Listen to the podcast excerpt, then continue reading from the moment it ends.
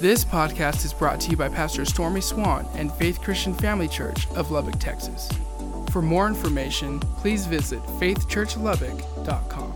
With me to Judges 10. I'll try to regain my composure a little bit here. Judges chapter 10. I can just tell you this right now. My, my study time these last few weeks is just, the Lord is just so faithful. I can just get into the scriptures and, man, I begin to write. And so, just the goodness of God. So, most this morning, we're going to be in the book of Judges. Again, uh, before you, you get there, I'm just going to tell you a couple things. You know, right now, we live in a society where I, I wonder at times do we really trust in, the, do we trust in God or do I put my trust in Google? Am I more dependent on Siri than I am on the Word of God? And those, those to me are, are very legit questions. And so I, those are things I, I, encourage you look to God, look to the Word of God, un, unlike any other time in your life. And so as we start here in the book of Judges, Judges was a very dark period in the, the time of the, the nation of Israel. It, it was very chaotic, kind of like our world is right now. And so, to help us understand this, I'm going to start in Judges chapter 10, verse number 6. Then the children of Israel again did evil in the sight of the Lord. Now, what you find happen when you study the kings in the Bible, they're, they're listed as either one of two ways. They either did what was right in the sight of the Lord, or they did what was evil in the sight of the Lord. So, right here, it says here, the children of Israel uh, again. They continued, they were persistent, and they did evil in the sight of the Lord. Now, this was God's chosen, okay? And they did evil in the sight of the Lord. Not in the sight of man, but they did evil in the sight of the Lord. Continue with me. And they served the Baals, the Ashtoreths, the gods of Syria, the gods of Sidon, the gods of Moab, the gods of the people of Ammon, the gods of the Philistines. So when you see what he's talking about, the Israelites had given themselves over to seven different types of idols. They, they begin to bow to these idols, they begin to worship these idols. And look how he ends in verse 6 and he says, And they forsook the Lord and they did not serve him. So to serve the Lord is I, I obey him. I call out to him in prayer. I, I, worship him. I bow before him. And so the Israelites quit doing any of that. Verse number seven. So the anger of the Lord was hot against Israel. Now, when I read the word there, the anger, eh, he was hot against them. It, shows a side of God that oftentimes we don't want to look at, but it literally broke God's heart here that, that His chosen, that He would be so good that they would forsake Him and not serve Him anymore. And it goes on to say, and He sold them or He turned them over into the hands of the Philistines and into the hands of the people of Ammon.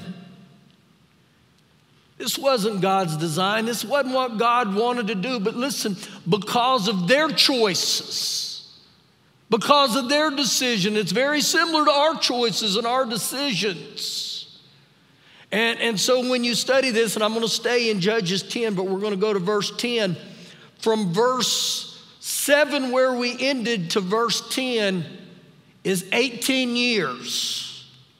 And so I know from the scriptures in this time span, for 18 years, they wouldn't serve God.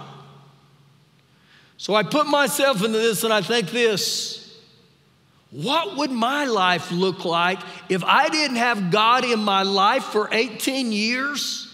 For me, that's a recipe for disaster. Verse 10. And the children of Israel cried out to the Lord. One translation says they finally cried out to the Lord, saying, We have sinned against you because we have both forsaken our God and, and we've served the Baals. Now, when I looked at what they did here, this was the thought that came to me. Do I look to God as my last resort? And I believe God's okay with that when we call out to Him. But that's not His best for us. Why, why don't I get in this mindset? Why, do I, why don't I look to God as my first resort instead of my last resort? And so they look to God. Now we, we go through time a little bit. Turn with me to Judges 13. Judges chapter 13. And we begin in verse 1. Again, in my Bible, I highlighted the word again. Again, the children of Israel did evil in the sight of the Lord. Uh, again. One, one passage talks about this was the sixth cycle of this type of sin. Uh, again. And when I see the word again, I have the thought, can, can that define me again where my life is? I, I serve God when everything's good and when I get what I want, but before long I, I divert back again to a lifestyle of sin. And again, the children of Israel did evil in the sight of the Lord, and the Lord delivered him to the hand of the Philistines for 40 years. Now I begin to look at something else. What, what would my life look like without God being involved with it for 40 years? And it was a result of they ignored God. God didn't ignore them, they ignored God. Verse 2. Now there was a certain man from Zorah, the, the family of the Danites. Let me share just a little bit about the Danites. If you study the, the history of the Israelites, they come from the 12 tribes. The Danites were from the tribe of Dan. This is still in existence in Israel. I, I love to ask people when I was Israel, uh, in Israel, what, what tribe are you from? And they would always respond, and some of them would say, How do you know about the tribes? Because it's always been interesting to me. So the tribe of Dan or the Danites would be back just west of the city of Jerusalem. And it would proceed all the way to the Mediterranean Sea. Uh, here's a little thought for you, just a side note. Jesus was the lion of the tribe of Judah. So Jesus' descendants was the tribe of Judah. Just a little thought, biblical. So he goes on to say, of the family of the Danites, whose name was Manoah, and his wife was barren and had no children. Now, in this time, a woman that was barren was viewed as disgraceful. Now, I think back just a little bit. Abraham's wife Sarah was barren. We read a few weeks, Elkanah's wife Hannah was barren. So you see, this takes place there, son. Verse 3 And the angel of the Lord appeared to the woman and said to her, Indeed, now you are barren and have borne no children, but you shall conceive and bear a son. Woo, happy day. Verse 4. Now, therefore, please be careful not to drink wine or similar drink and not to eat anything unclean. Now, this is what the angel of the Lord said to this woman, and he specifically challenged her in her conduct and even in her lifestyle. And what you find is this the effects of the parental example is very powerful in this thing called life, even long lasting, called generational. You know why? Often our children will follow our, paths. Verse 4 or 5. For behold, you shall conceive and bear a son and no razor shall come upon his head, for the child shall be a Nazarite to God from the womb. Now, listen to this. And he shall begin to deliver or rescue Israel out of the hand of the Philistines. He will begin. Now, this process went for a long, long, long, long time. It went to the prophet of Samuel, and it wasn't fulfilled until, uh, fulfilled until King David came into being. So we see a word in there that's very interesting. It says, He shall be a Nazarite. What does that mean? It literally meant that he would be set apart for God's service. It had the meaning that he would be devoted or consecrated. And so he would take this vow of consecration. Three things that they did to become a Nazarite. Number one, they would not partake of any form of wine or any intoxicating drink at all, period. Number two, they would never cut their hair. Part of that of not cutting their hair was a symbol of their loyalty to God. And the third thing is they were never to touch any dead corpse, whether it was human or an animal.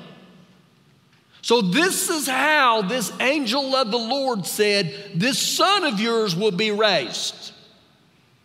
So, time goes by, same chapter, verse number 24. So the woman bore a son and called his name Samson. Now, remember when they would name their children, there was always spiritual implication behind that. The name Samson, the Sam in it stood for son, S U N, or a light.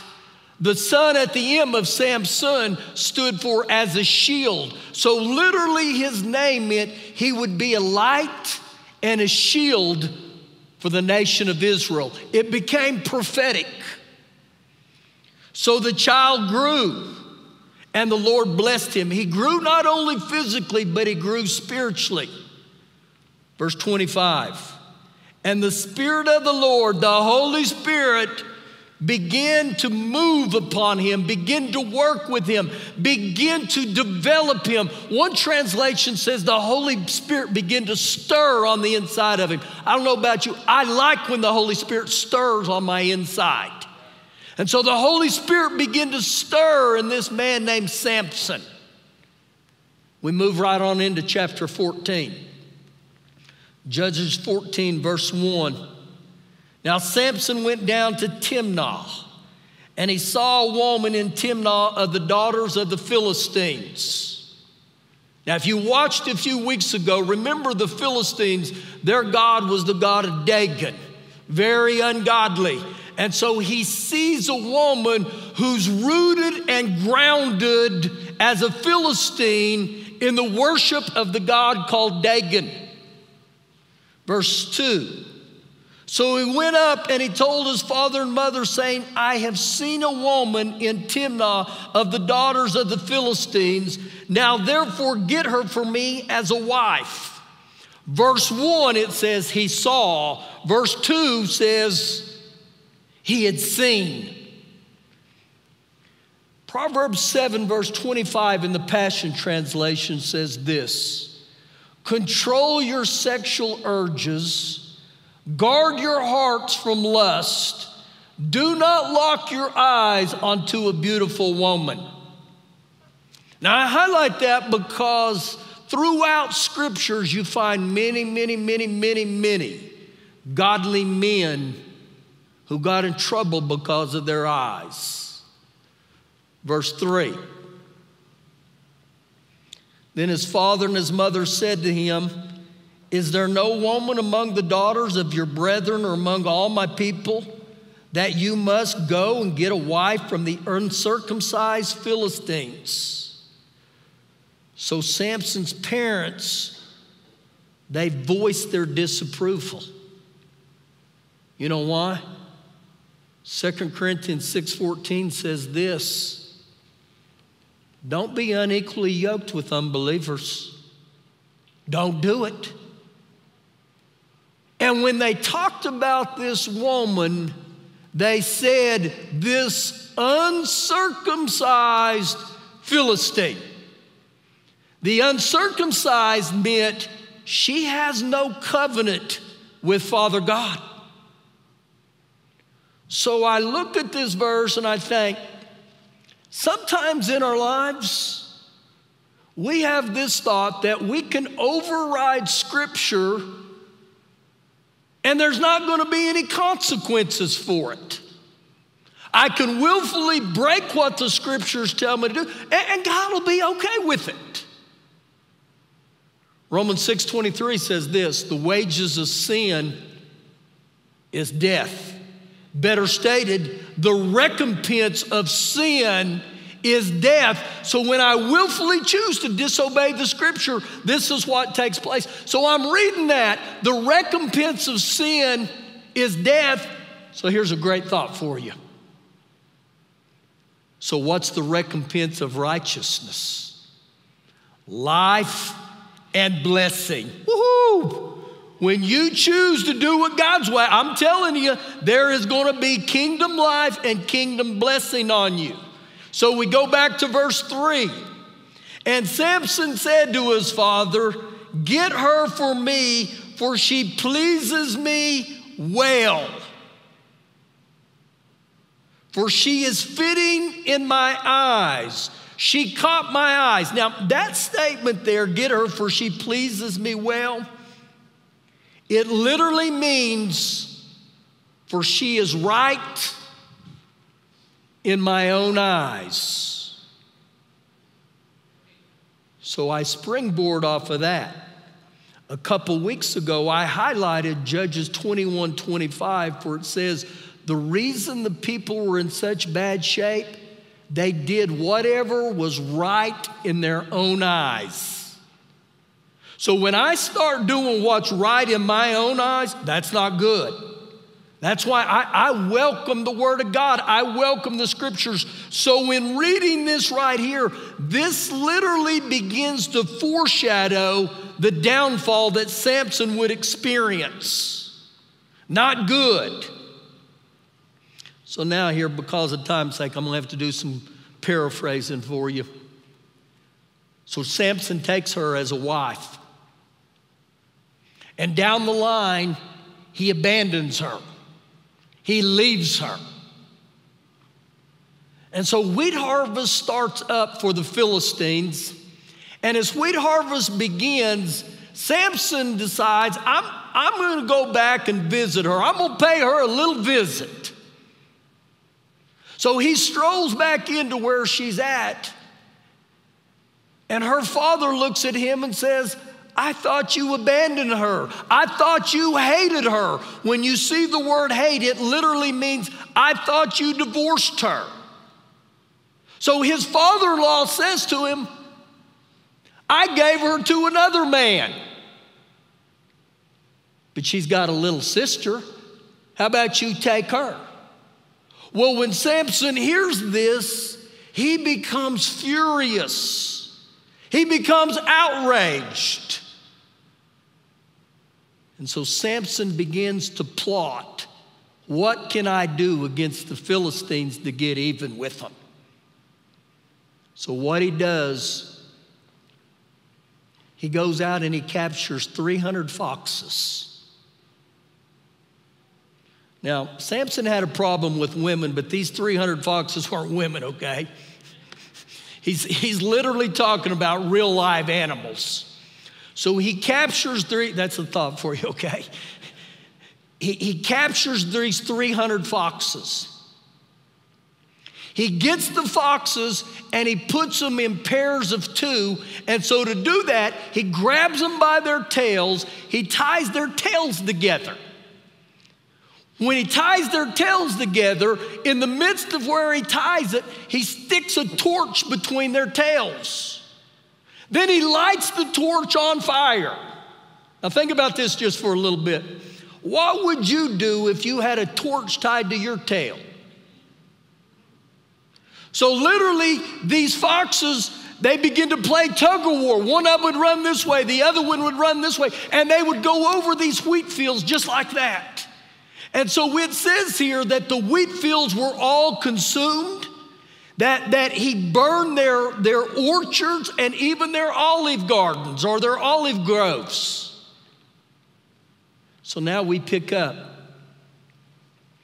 chapter number 15, verse number 6.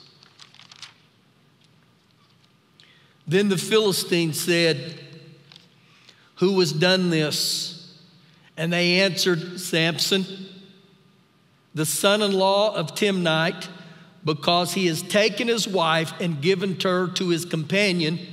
So the Philistines came up and burned her and her father with fire. We're just going to torch you. You're the problem. We're just going to torch you. Verse 7.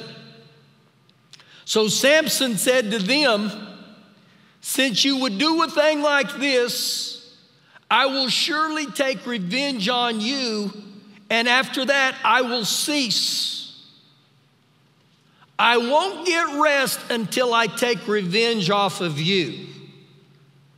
Now, this is where I'm headed this morning to talk about this thing called revenge. I'm going to ask this question How many of you have ever thought or plotted revenge against someone? Or how many of you have actually did an act that was revenge or retaliation? You don't have to raise your hand because it's unanimous. Whether you've actually done, you've thought about it. Now, I highlight this because what you're going to begin to see is, is literally right here the, the cycle of revenge, what takes place. Watch in these upcoming verses how this looks. Verse, verse 8. So Samson attacked them hip and thigh. The word hip and thigh there, it was a military expression that it literally meant it was a vicious attack. It literally says that he went after their, their horsemen and their foot soldiers, is what this meant. So he goes after them hip and thigh with a great slaughter. It doesn't tell me how many in this occasion, but it says a great slaughter. Then he went down and he dwelt in the cleft of the rock of Etam. Now the Philistines went up and camped in Judah, and they deployed themselves against Lehi. These were the Israelites, is where they're at. The Philistines are looking for them. Verse 10 And the men of Judah said, Why have you come up against us? And they answered, We have come up to arrest Samson to do to him as he has done to us. Payback, payback, retaliation. And, and what I find out about payback and retaliation, this thing's a monster. When we start living by, by payback, man, it's not good at all. Keep reading. Verse 11. And 3,000 men of Judah went down to the cleft of the rock of Etam, and they said to Samson, Do you know that the Philistines rule over this? What is this that you've done? And he said to them, As they did to me, so I have done to them. Retaliation, payback. So we look, the Philistines are saying, We're going to get him. He's saying, I'm going to get them. This is the cycle that takes place. But they said to them, We have come down to arrest you. Now, these were the Israelites. And this is what they're saying to Samson that we may deliver you into the hand of the Philistines. Then Samson said to them, Swear to me that you will not kill me yourselves. So they spoke to him, saying, No, or all right, but we will tie you securely and deliver you into their hand, but we will surely not kill you. And they bound him with two new ropes, and they brought him up from the rock. When he came to Lehi, the Philistines came shouting against him.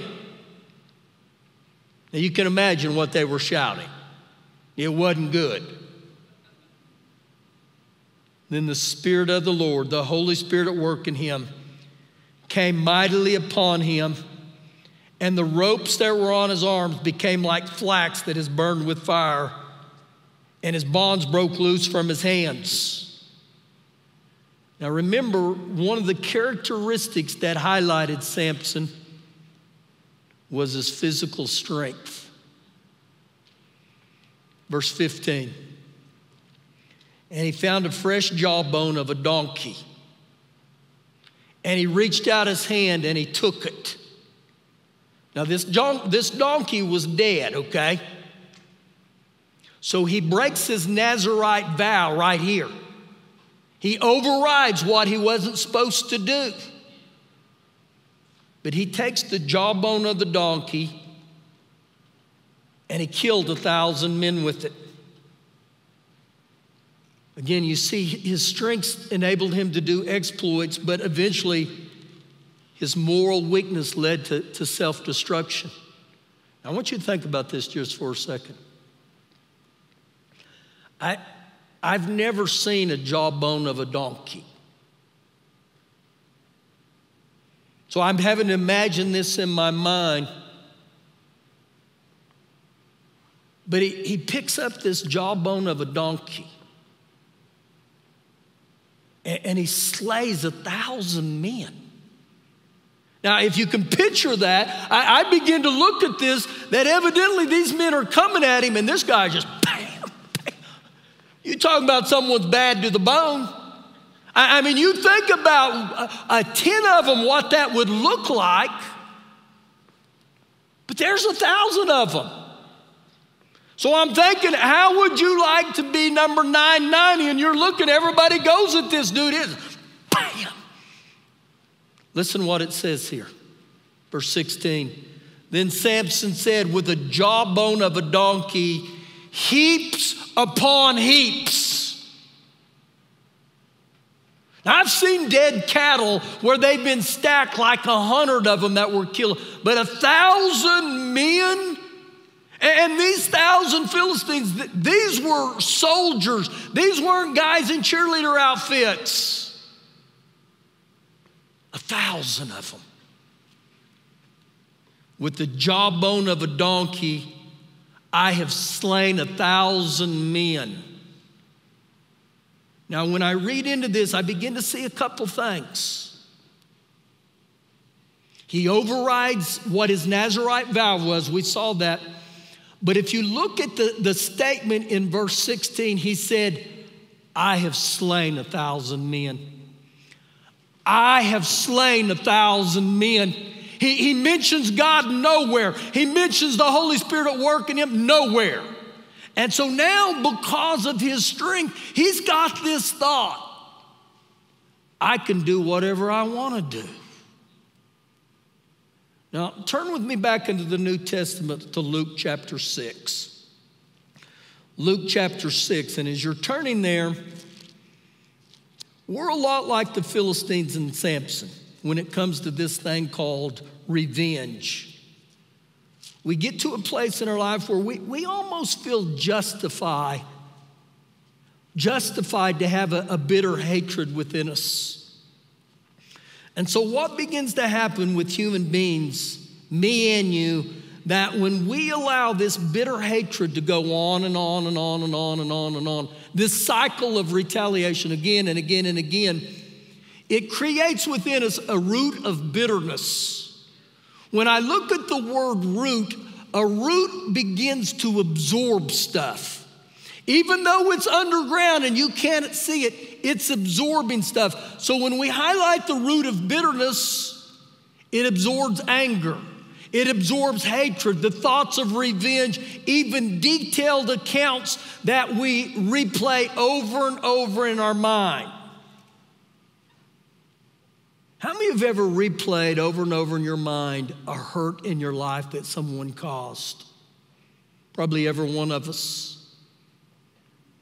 The Lord Jesus said this in Matthew 18, verse 7. He said, For offenses must come. For offenses must come. For hurts are inevitable. So Jesus gave us a warning hurts and pains, offenses, they're going to come. So the issue wasn't if they're going to come, the issue becomes what am I going to do with it? So, according to Jesus' words, offenses will come. It is inevitable that someone's going to hurt you. Someone's going to disappoint you. Someone's going to lie to you. Someone's going to stab you in the back. Someone's going to reject you. Now, you may be sitting here or you may be watching live stream today. Is there someone in your life right now you say, That's me, Pastor? I, have been hurt. They, they've caused pain in my life. Luke 6, verse 27. Notice this is red letter words, and the Lord Jesus said, But I say to you who hear, heed it, make it a practice, love your enemies, do good to those who hate you. Not one word about retaliation or revenge.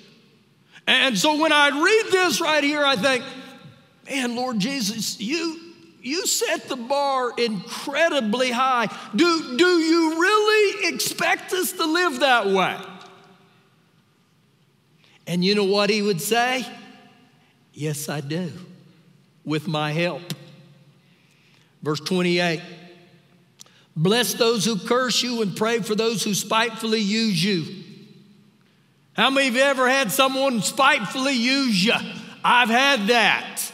And it's interesting the two words he uses, he says, bless and pray. To bless and to pray, that has to do with my speech. That has to do with my words. That has to do with speak well. And so when God blesses men, He grants them favor and confers happiness upon them. So I have to walk this scripture out. I begin to look at it. And there was a person in my life that caused huge, huge pain, huge pain to me.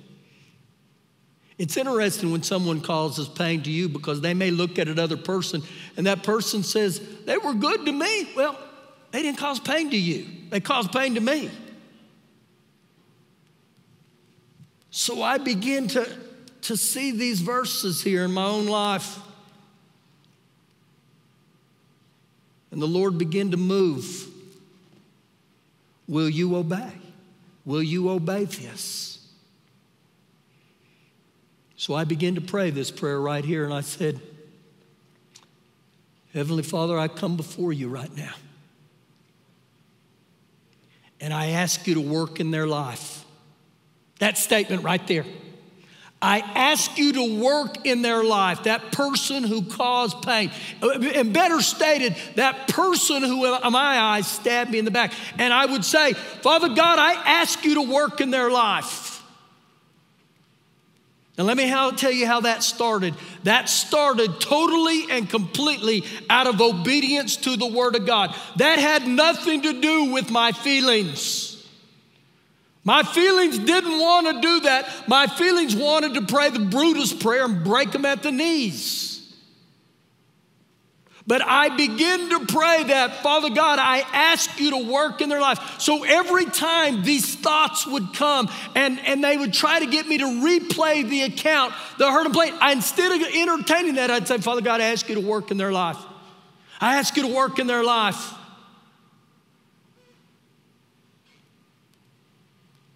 Week after week, month after month, and something began to change in me.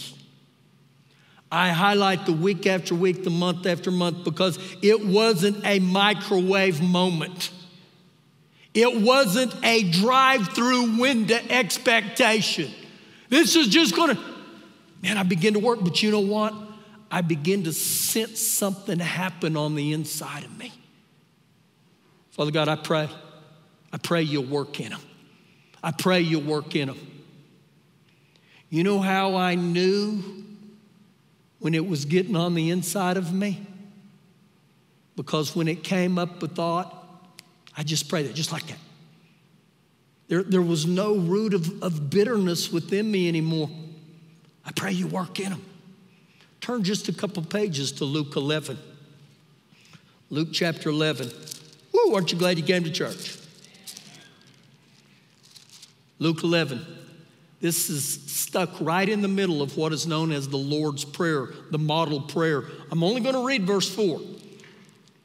And forgive us our sins. And so this is the Lord. Lord, forgive us our sins. Forgive me my sins for we also, for we ourselves also forgive everyone who is in debt to us or has offended us or has done us wrong. So, you know what we're saying? Father God, I, I want you to forgive me. The same way I forgive other people. Oh, that's not what I said, Lord. Yes, it is. That's not what I meant.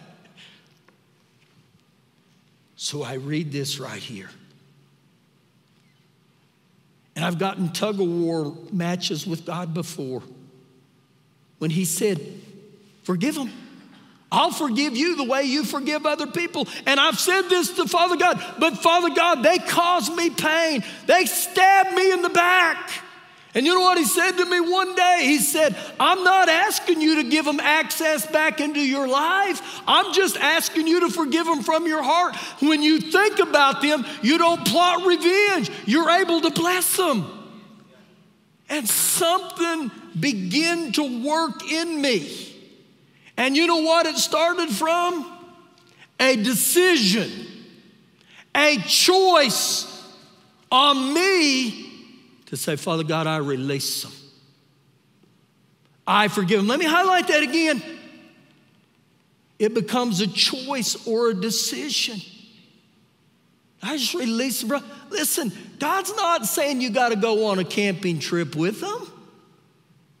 He's saying, do something from within your heart where it doesn't wreck you. It doesn't cause you to, to stay up at night and plot on how you're going to get even with them. And so when I look at what he's saying here, a fruitful life for every one of us is a result of right choices. And by God's grace, you can do humanly what's impossible. Grace me, Father God. I'm going to end with this story today. It's, it's a little lengthy, but you got to hear this. There was a young man, uh, probably like a ninth grader or sophomore in high school. He had a younger sister that was a sixth grader. One day he had gotten word that an adult man who they felt was very trustworthy had sexually abused his sixth grade sister, an innocent child. This young man, as a sophomore, began to plot how he could get even with this guy. He began to become furious, become outraged every time he thought, how could this guy cause pain to my younger sister like this? And this man who had committed the crime, he never apologized. He never tried to right his wrong. He never even asked for forgiveness. They didn't have enough evidence to get him, though. So the older brother, he, he walked furious, almost like, how could this guy get away with this? Before long, the man who had committed this crime, he developed muscular dystrophy. He literally began to die. Years passed, and this older brother started reading the scriptures and he saw what the Word of God said. He chose in his heart to forgive. A couple of weeks later, the Lord moved on his heart and said, I want you to write that guy who did this to your sister a note, a letter. And I want you to express to him how much you have been forgiven of. And the Lord reminded him how much he had been forgiven of. And so, in the letter, he wrote to the guy and said, I want you to know I'm not perfect. I've been forgiven a lot. And even in the letter, he wrote how he had repented of his sins and he asked Jesus to be Lord of his life. So, he pins all that. He sends this letter to this man. At this time in this man's life, He's now in care of hospice because his body had deteriorated so rapidly. And you know, when hospice, hospice comes in, that death is inevitable, it's soon. That's what happened. This man ultimately passes away. A month after he passes away, the man who had wrote him the forgiveness letter, he got a letter in the mail. The letter in the mail was from the guy who died, who had committed the ugly stuff against his sister, from his hospice nurse. And she wrote to tell him, I just want you to know.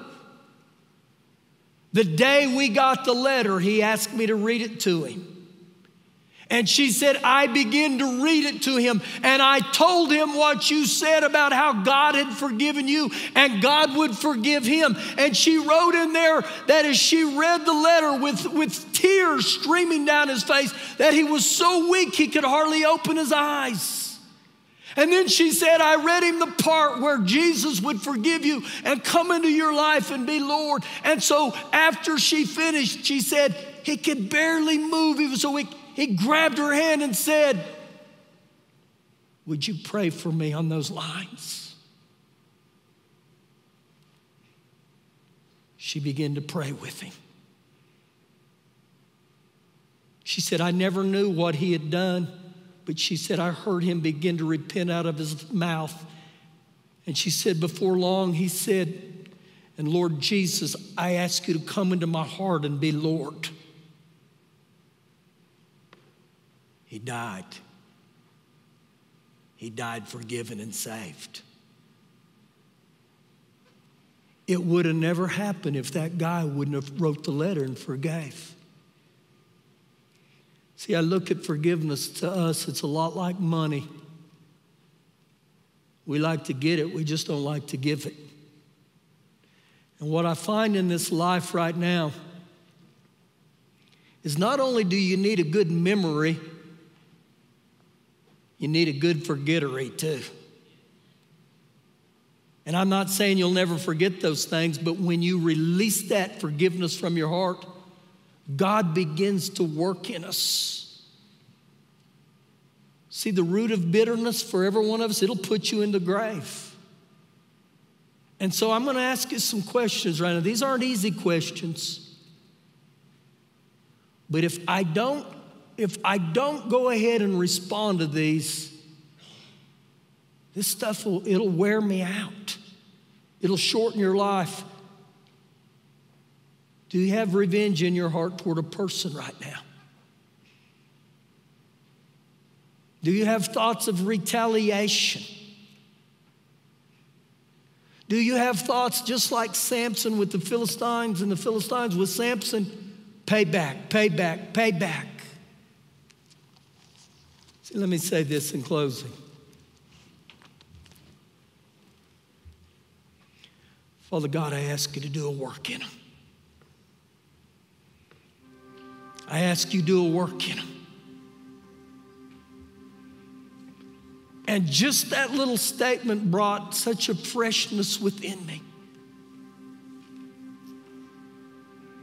Do a work within them, Father God. You do a work within them.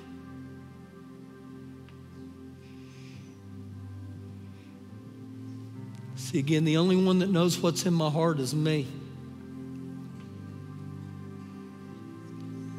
And I can be cool and calm on the outside, but on the inside, I can be a wreck.